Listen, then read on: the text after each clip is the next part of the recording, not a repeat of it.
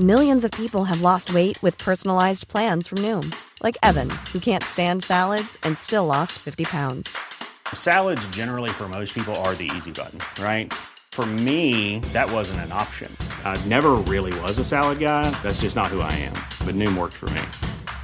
Get your personalized plan today at Noom.com. Real Noom user compensated to provide their story.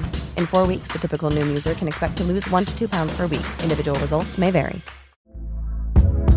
Hey there, it's Michelle Norris. I'm host of a podcast called Your Mama's Kitchen. When I travel, I'm usually looking for a way to find a taste of home when I'm not at home. And one of the things I love to do when I am at home is entertain. And Airbnb allows me to do that. When I was in California recently, I rented a house that had a great kitchen. And when we were sitting around the table, we're all thinking, we're in someone else's house. Someone could be in all of our homes as well. If you have a home, but you're not always at home, you have an Airbnb. Your home might be worth more than you think.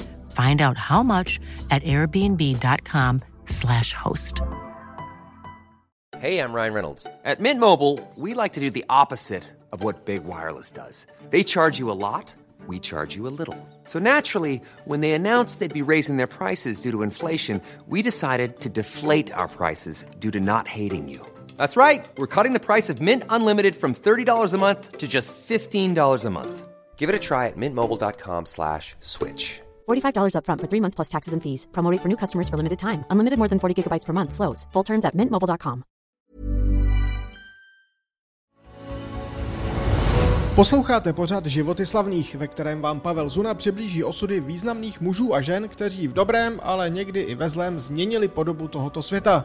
Pokud byste chtěli pořád sledovat v jeho videoformě, najdete ho na YouTube kanálu Životy slavných nebo na MOL TV. Nyní už vám ale přejeme příjemný poslech.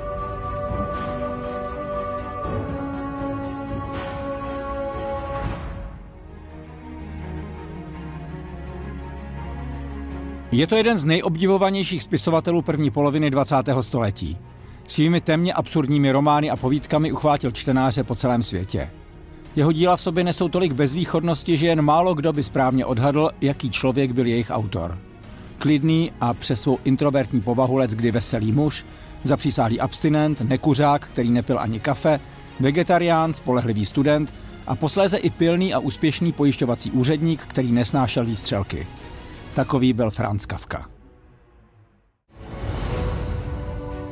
Dnes je jeho jméno takovým literárním pojmem, že zástupy turistů přijíždějí do Prahy jen proto, aby poznali místa, kde se před 138 lety 3. července 1883 narodil, kde prožil celý život a kde také v německém jazyce napsal většinu svých děl.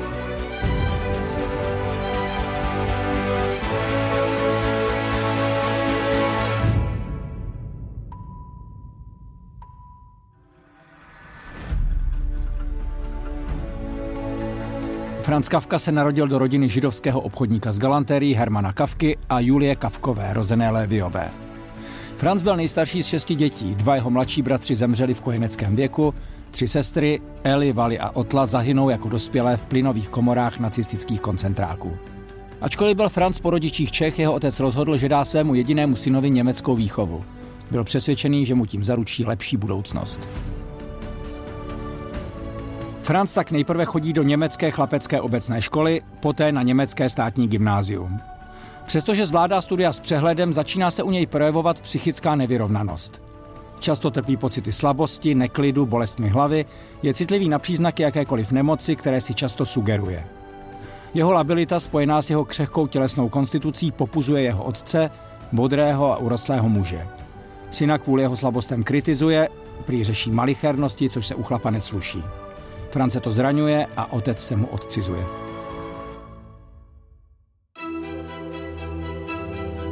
V 18 Kavka nastupuje na tehdejší německou právnickou fakultu v Praze a právě toto období znamená zlom v jeho životě. Začíná totiž psát. Zprvu to pro ně je podle všeho spíš terapie, díky níž si ulevuje od svých neurotických pocitů. Píše své první krátké povídky, úvahy a deníky a dá je přečíst svému spolužákovi, taktéž začínajícímu literátovi Maxi Brodovi.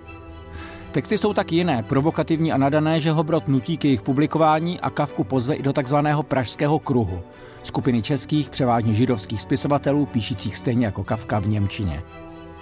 Max Brod se postupně stane nejen Kavkovým nejbližším přítelem, ale později také mužem, který významnou měrou přispěje k jeho celosvětové proslulosti. To ovšem trochu předbíháme. Teď se píše rok 1906. Kavka absolvuje práva a rok na to začíná pracovat.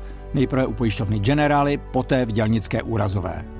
Je úspěšný. Z pozice koncipienta se během krátkého času vypracuje na tajemníka, což je výrazný kariérní vzestup.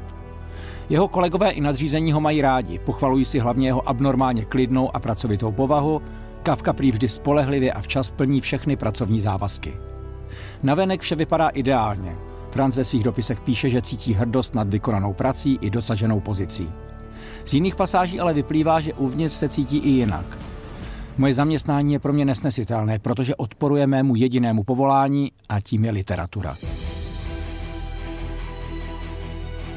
Své první texty publikuje v roce 1908 v mnichovském časopise Hyperion a v almanachu přítele Maxe Broda Arkádia. Své povídky několikrát i veřejně čte. Podle Broda přichází na čtení vždy velmi pečlivě a promyšleně oblečený. Na svém vzhledu si zakládá. Tělo si utužuje pravidelným plaváním, veslováním a cyklistikou. Když přijde do společnosti, nerad na sebe upozorňuje, nemá rád výstřelky ani vulgární humor, je spíš mírný, usměvavý a laskavý. A tak není divu, že se během čtení jeho textů do jeho uhrančivých očí a trochu ďábelského vzhledu zahledí nejedna žena.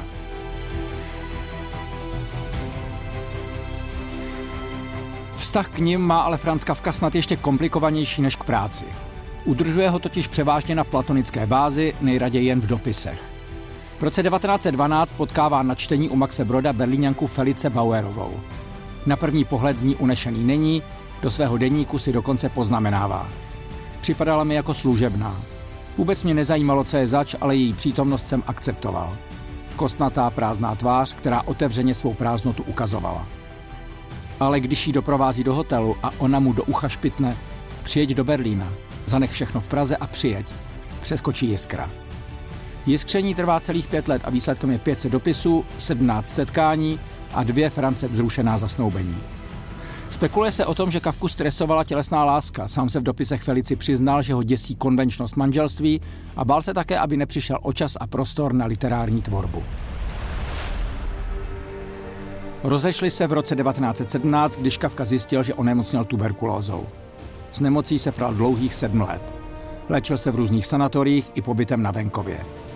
Ve středočeských želízech potkal v roce 1919 svou druhou snoubenku Julii Vohryskovou. Opět stejný scénář. Mnoho dopisů a zrušené zásnuby. Intenzivně si psal i s Milenou Jesenskou, českou spisovatelkou a novinářkou žijící ve Vídni. Ta byla tehdy vdaná, to však nebránilo zažehnutí intenzivních citů. Osobně se viděli pouze dvakrát, vztah opět ukončil on. Právě Milena však přeložila některá Kavkova díla do češtiny. Svou poslední přítelkyni Doru Diamantovou poznal Kavka rok před smrtí a dokonce s ní žil ve společné domácnosti. Dora se o něj starala i na smrtelné posteli.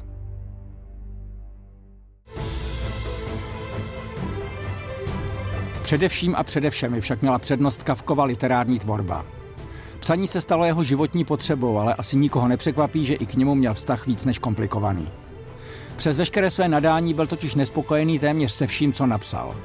Byl perfekcionista a tak se jeho tvorba stávala doslova zápasem, zuřivou touhou vystihnout nepostižitelné. Kavka přepisoval, cizeloval a dokonce pálil. Odbíhal od jednoho textu k druhému, čekal na pravou chvíli, rozepsal množství příběhů, které nikdy nedokončil. Psal o pocitech osamocenosti a odcizení, o marnosti veškerého úsilí, o absurdní a nesmyslné úřední mašinérii. Jeho hrdinové jsou ponižovanými oběťmi této mašinérie, často je jim odepřeno i pouhé vysvětlení jejich útrap.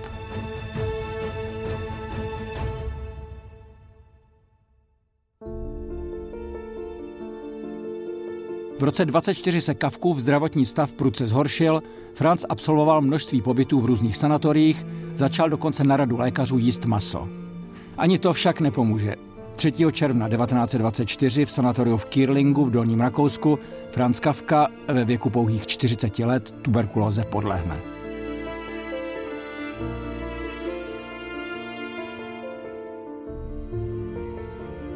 Ještě před svou smrtí si ale k sobě pozve Maxe Broda a přítelkyni Doru Diamantovou. Rozdělí jim veškerou svou literární tvorbu s přáním, že to, co ještě veřejně nevyšlo, nikdy vít nesmí a má to být spáleno. Tady je třeba říct, že Kafka za svého života uvolnil k vydání jen malé množství svých textů. Větší část jeho díla, včetně románů Proces, Zámek a Amerika, které později způsobí literární senzaci, vydána a většinou vlastně ani dokončena nebyla. Dora svůj slib umírajícímu příteli splnila, Max Brod naštěstí ne. Po domluvě s francovou matkou Julí se rozhodl Kavkovou tvorbu nejen zachovat, ale i vydat. A tak se ještě ve 20. letech dostala ke čtenářům zpráva o podivuhodném, absurdním a pokřiveném světě podle France Kavky. Světě tak odlišném, že přes svou pochmurnost uchvátil miliony lidí a inspiroval mnoho autorů nového literárního směru nazvaného existencialismus.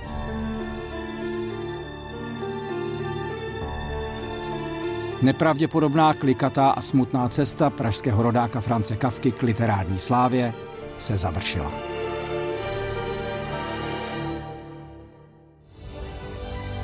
A to je z dnešního dílu pořadu Životy slavných všechno. Pokud byste ho ještě chtěli vidět ve videoformě, najdete ho na YouTube kanálu Životy slavných anebo na MOL TV. Děkujeme vám za poslech a naslyšenou příště.